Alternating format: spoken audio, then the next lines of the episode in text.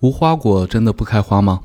在很久之前，人们都以为无花果不开花直接结果，因而称其为无花果。可事实上，这是一个错误的认识。其实，无花果也是先开花再结果的。无花果开的花比较特殊，因为它的花托长得比较特别，是个朝上包起来灯泡形的囊，花轴被包在囊中央，雌花和雄花也被包裹在里面，而且这个囊不是透明的。